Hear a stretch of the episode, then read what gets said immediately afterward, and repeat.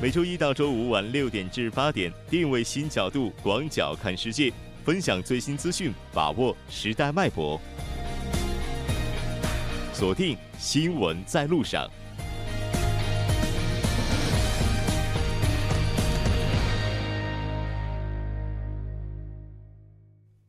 好了，欢迎回来，了解最新热点焦点，锁定调频一零一点三。那这里是正在为您直播的 TBS EFM 新闻在路上。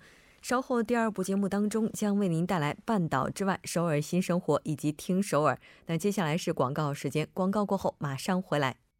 关注半岛之外事态走向，传播全球动态新闻声音。半岛之外。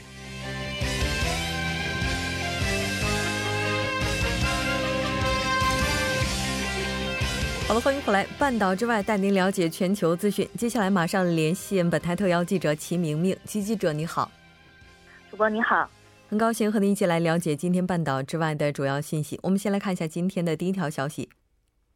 好的，第一条消息是中美就经贸磋商发表联合声明。嗯，是的，那我们也来看一下在声明当中提到的双方的一些同意事项。好的，双方同意将采取有效措施，实质性的减少美国对华货物逆差呃贸易逆差，为满足中国人民不断增长的消费需求和促进高质量的经济发展，中方呢将大量增加自美国购买商品和服务，这也有助于美国经济的增长和就业。其次呢，双方同意有意义的增加美国农产品和能源出口，美方将派团赴华讨论具体的事项。双方还就扩大制造业产品和服务贸易进行了讨论，就创创造有利条件，增加上述领域的贸易达成共识。此外呢，双方高度重视知识产权保护，同意加强合作。中方将推进包括专利法在内的相关法律法规修订工作。双方同意鼓励双向投资，将努力创造公平竞争的营商环境，也同意继续就此保持高层的沟通，积极寻求解决各自关注的经贸问题。是的。在当地时间十九日上午的时候，刘贺呢也是接受了当地媒体的采访。那他也提到了说，这是一次积极、务实、富有建设性和成果的访问。我们来看一下。是的，这个刘鹤副总理在接受媒体采访的时候表示，此次中美经贸磋商的最大成果呢，其实就是双方达成了共识，不打贸易战，并且停止互相加征关税，并表示呢，这是一次积极务实、富有建设性和成果的访问。双方呢就发展积极健康的中美经贸关系已经达成了许多共识。那这次磋商取得积极成果的最重要的原因呢，是两国元首此前达成的重要共识。根本原因呢，就是两国人民和全世界的需求。嗯，是的，冰冻三尺非一日之寒，解决两国经贸问题多年来的这些结构性问题，仍然是需要时间的。这条了解到这儿，我们再来看一下下一条消息。好的，第二条消息是中国嫦娥四号鹊桥中继星成功发射，将搭建地月信息联联通之桥。嗯，那这次探月工程嫦娥四号它主要的任务是什么呢？呃，探月工程嫦月嫦娥四号的任务呢是将实现国际上的首次月球背面软着陆和巡视勘察。那鹊桥号中继星呢，又承担了嫦娥四号着陆器和巡视器与地球间的通讯和数据传输传输的任务。嗯，是的。那我们了解到，这次的话还搭载了两颗微卫星。是的，此次鹊桥号发射呢，还搭载了由哈尔滨工业大学研制的两颗微卫星“龙江一号”和“龙江二号”，将开展月球轨道编队飞行、空间超长波天文干预测算等技术试验。那鹊桥号中继星和微卫星呢，还将利用携带的荷兰研制的低频射电探测仪，还有沙特研制的月球小型光学成像探测仪，以及中山大学研制的机关角反射器等有效载荷，择机开展科学勘探的试验。嗯，是的。那这条了解到这儿，我们再来看一下下一条消息。近日来，在美国再次发生枪击案，我们来了解一下具体的情况。好的，那上周美国德克萨斯州的一所高中发生校园枪击案，再次掀起了美国国内对枪支管制的讨论。而美国德州的副州长谈及到校园枪支案的时候，却表示不不谈及枪支的问题。嗯，他不但没有提及枪支的问题，反而将它归咎在其他的一些原因上。是的，据报道呢，这个在接受采访的时候，德州副州长表示，电子游戏暴力、多堕胎、枪支持有者不负责、教师未武装等，这些都是校园枪击案发生的原因。不过，他却完全没有提及到枪支问题本身。他甚至还称呢，为了防止校园枪击案再次发生，应该减少学校的出入口，只保留一两个。嗯，那我们也来看一下这次枪击案的具体情况。好的，这次呢，美国德克萨斯州的圣达菲高中枪击案共造成了十人死亡，十三人受伤。本案的嫌犯十七岁的这个嫌疑人在作案后被捕，日前呢出庭受审。不过目前呢，本案还在调查之中，警方尚未公布枪手的作案动机。是的。由于枪支的一些政策，已经使得美国因此丧生的无辜者人数不断的连年的在增加。当然，我们也期待有关方能够就是给这些无辜的人一个说法吧。那再来看一下下一条消息。好的，下一条消息呢是夏威夷呃基拉维厄火山喷发加剧，一人被火山喷出物击中致重伤。是的，应该说最近一段时间的话，夏威夷火山的情况是非常活跃的。我们来看一下这次火山喷发的一些信息。好的，那在美国夏威夷群岛的基拉维厄火山呢，是在本月初开始有了新一轮的喷发。那当地时间十九号，在喷发加剧之后呢，导致出现了第一例致人严重受伤的事件。据报道呢，该地区的一名屋主在家中露台被一块熔岩溅落物击中。据介绍，这个熔岩溅落物其实最重呢，可以与一台家用电冰箱相当。单纯凭借温度，即使细小的这个溅落物击中人后，也足以致人丧命。嗯，是的，没错。那我们来看一下目前这个火山喷发的情况到底如何？好的，这个基拉维厄火山的这个熔岩裂缝呢，此前已经达到了二十二条。那当地时间十九号呢？有又有两条熔岩裂缝合并成了一条更宽的裂缝，熔岩蔓延的速度也是逐渐的加快，时速达到了约二百七十四米，主要向东南方向流动。那更有熔岩流动到了离海岸线大约二点四公里处的地方。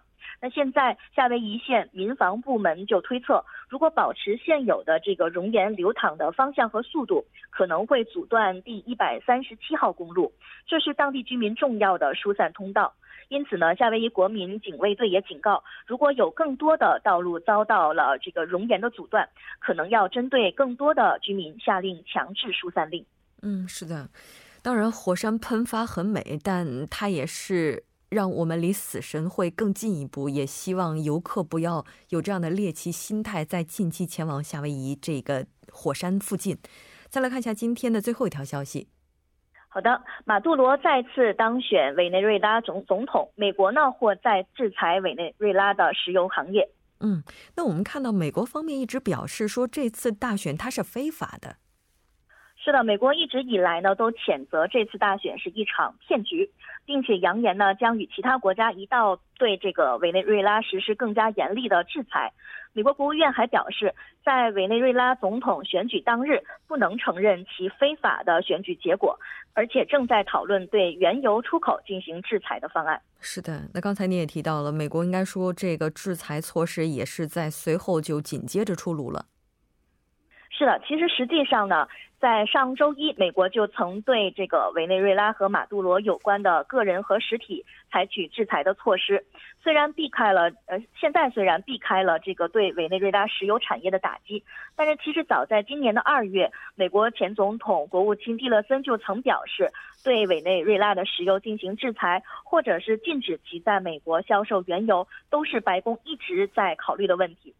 此外呢，美国财政部十八号还以涉及毒品走私、洗钱等活动为由，宣布了对委内瑞拉执政党统一社会主义党副主席卡维略以及其数名的亲属进行了经济制裁。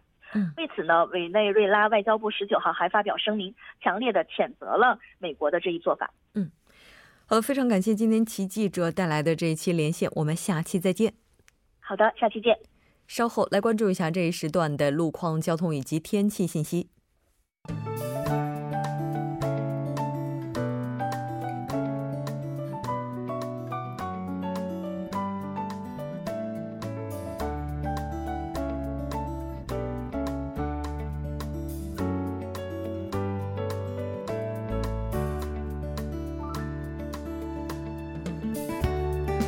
晚间六点四十一分，依然是由程琛为大家带来这一时段的路况及天气信息。继续来关注晚高峰时段首尔市的实时路况。第一条消息来自江边北路依山方向兰芝至嘉阳大桥这一路段，不久之前呢，发生在该路段五车道上的交通事故已经得到了及时的处理，但受事故余波的影响，目前该路段拥堵比较严重，请来往的车主们保持安全车距，减速慢行。还是在江边北路九里方向汉江大桥至铜雀大桥之前呢，发生在该路段一车道上的交通事故已经得到了及时的解决，但受事故余波影响，目前相同方向从马浦大桥开始拥堵严重，路况复杂，还望途经的车主们参考相应路段小心驾驶。好的，我们继续来关注天气。今天呢，韩国全国的天气呈现出一个由晴转阴的走势，空气质量优秀，但紫外线。指数偏高，目前阴郁的天气呢将会一直持续到明天。从明天傍晚开始，雨水再起。本次的降雨过程比较短暂。气象厅预计，在本周三的早间时段将会结束降雨。气温方面呢，将不会出现明显的波动。一起来关注首尔市未来二十四小时的天气预报。今天夜间至明天凌晨多云转晴，最低气温十六度；明天白天阴转阵雨，最高气温二十三度。好的，以上就是这一时段的天气与路况信息，我们稍后再见。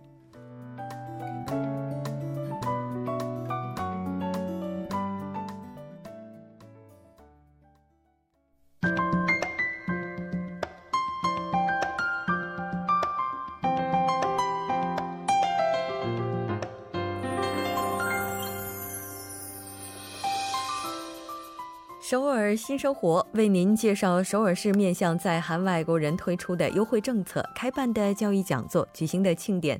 接下来，马上进入我们今天的首尔新生活。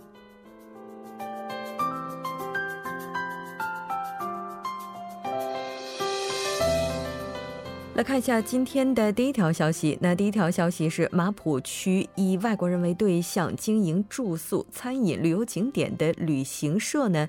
将从六月份开始，能够从马浦区获得资金援助。马浦区的资金援助呢，将为观光马普马普地区的外国游客提供更加多样化的观光体验，并且呢，促进区域经济发展。旅行社如果能够这个在这次活动当中招募到五人以上的团体外国观光游客，并且呢住宿、餐饮、观光景点都在马浦地区的话，马浦区将给予旅行社按照每人每晚一万韩元的费用进行援助，两晚以上的话将会给予两万韩元。那这一次援助计划当中包括的主要观光景点有马浦庆典，那这个庆典包括马浦虾酱庆典、饮食文化庆典等。马浦区的实景包括世界杯公园、韩国电影博物馆等等。那除此之外，传统市场孔德市场、马浦水产市场等也都是包括在内的。如果游游客在马浦区不住宿只观光的话，那按照游览观光地的具体情况，如果达到两个以上，将会给予每人两千韩元；三人以上的话，每人四千韩元的标准给予旅行社方面资金援助。详细的信息您可以拨打电话零二三幺五三八六六三零二三幺五三八六六三进行咨询。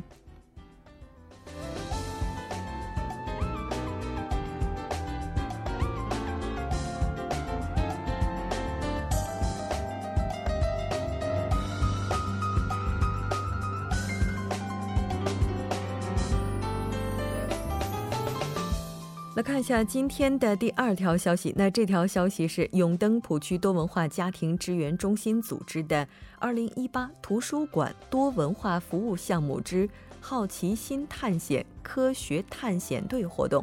那这次活动的时间是从即日起开始进行到六月三十号，具体是在每周六从十点钟进行到十二点，地点呢就是在永登浦区多文化家庭支援中心的讲义室。这次活动主要支援的对象是多文化家庭成员，那一共会招募十组家庭。对家庭的多文化家庭的有一些具体要求，就是家里的小孩子应该是小学四到六年级的情况。内容包括家长和孩子一同来到访问中心，通过科学教室、父母教育以及参观博物馆等等活动，来帮助父母以及孩子共同成长。详细的信息您可以拨打电话零二八四六五四三二零二八四六五四三二进行咨询。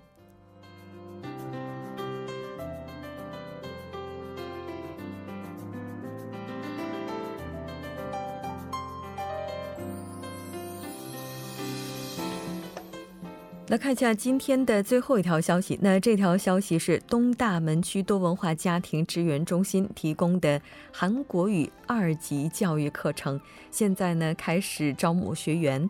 这次课程的时间是从六月八号开始进行到八月三十一号，暑期的时间呢是从七月三十号进行到八月三号。那这个期间是休讲的。那具体的情况呢，在六月八号到八月三十一号期间，是每周一、周三、周五，从上午的十点钟进行到十二点。活动的地点是在东大门区多文化家庭支援中心六楼韩国语教育的教室。这次活动主要面向的群体是结婚移民者以及外国人朋友。活动的内容呢，就是我们刚才提到的韩国语初级、二级课程。详细的情况，您可以拨打电话零二九五七幺零六七零二九五七幺零六七进行咨询。那当然，如果您这个担心自己在沟通上有语言方面的困难，也不用担心，因为他们会提供翻译服务。好的，以上就是今天首尔新生活的全部内容。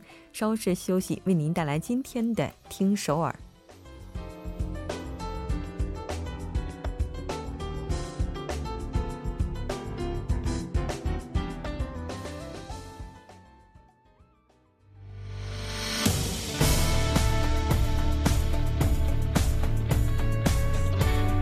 您现在收听的是《新闻在路上》。好的，欢迎回来。现在时刻是晚上的六点四十八分，这里是正在为您直播的 TBS EFM 调频一零一点三《新闻在路上》。稍后为您带来听首尔。首先有请栏目嘉宾金勇，金勇你好。好，大家好，主持人好。很高兴和您一起来了解今天首尔市的消息。嗯，那我们先来看一下第一条消息吧。那第一条消息是和上个月在首尔有一所小学发生的被外部人员劫持的事件有关的。嗯，对，我们上上个月的时候，其实也是大部分的呃媒体啊都是特别的关注这个事情啊，就是一个人外部人员进入到小学之后还劫持了一个人质。当时的我据了解，好像各大媒体都进行了非常多的报道。嗯，报道之后呢，人们就是开始顾虑，就是说，哎。应该小学或者是一些初中，他们的这些外部人员可以随便进入的话，这样对学生的安全来说非常的呃危险哈。所以呢，当时其实教育部也提出了一些呃更改的一些措施。但是呢，据了解，在这个之后啊，有人对这个部分的国立的初中和高中进行了调查之后，发现还有一些没有进行对身份认证之后的一些就可以进入的一些现象。嗯，是的。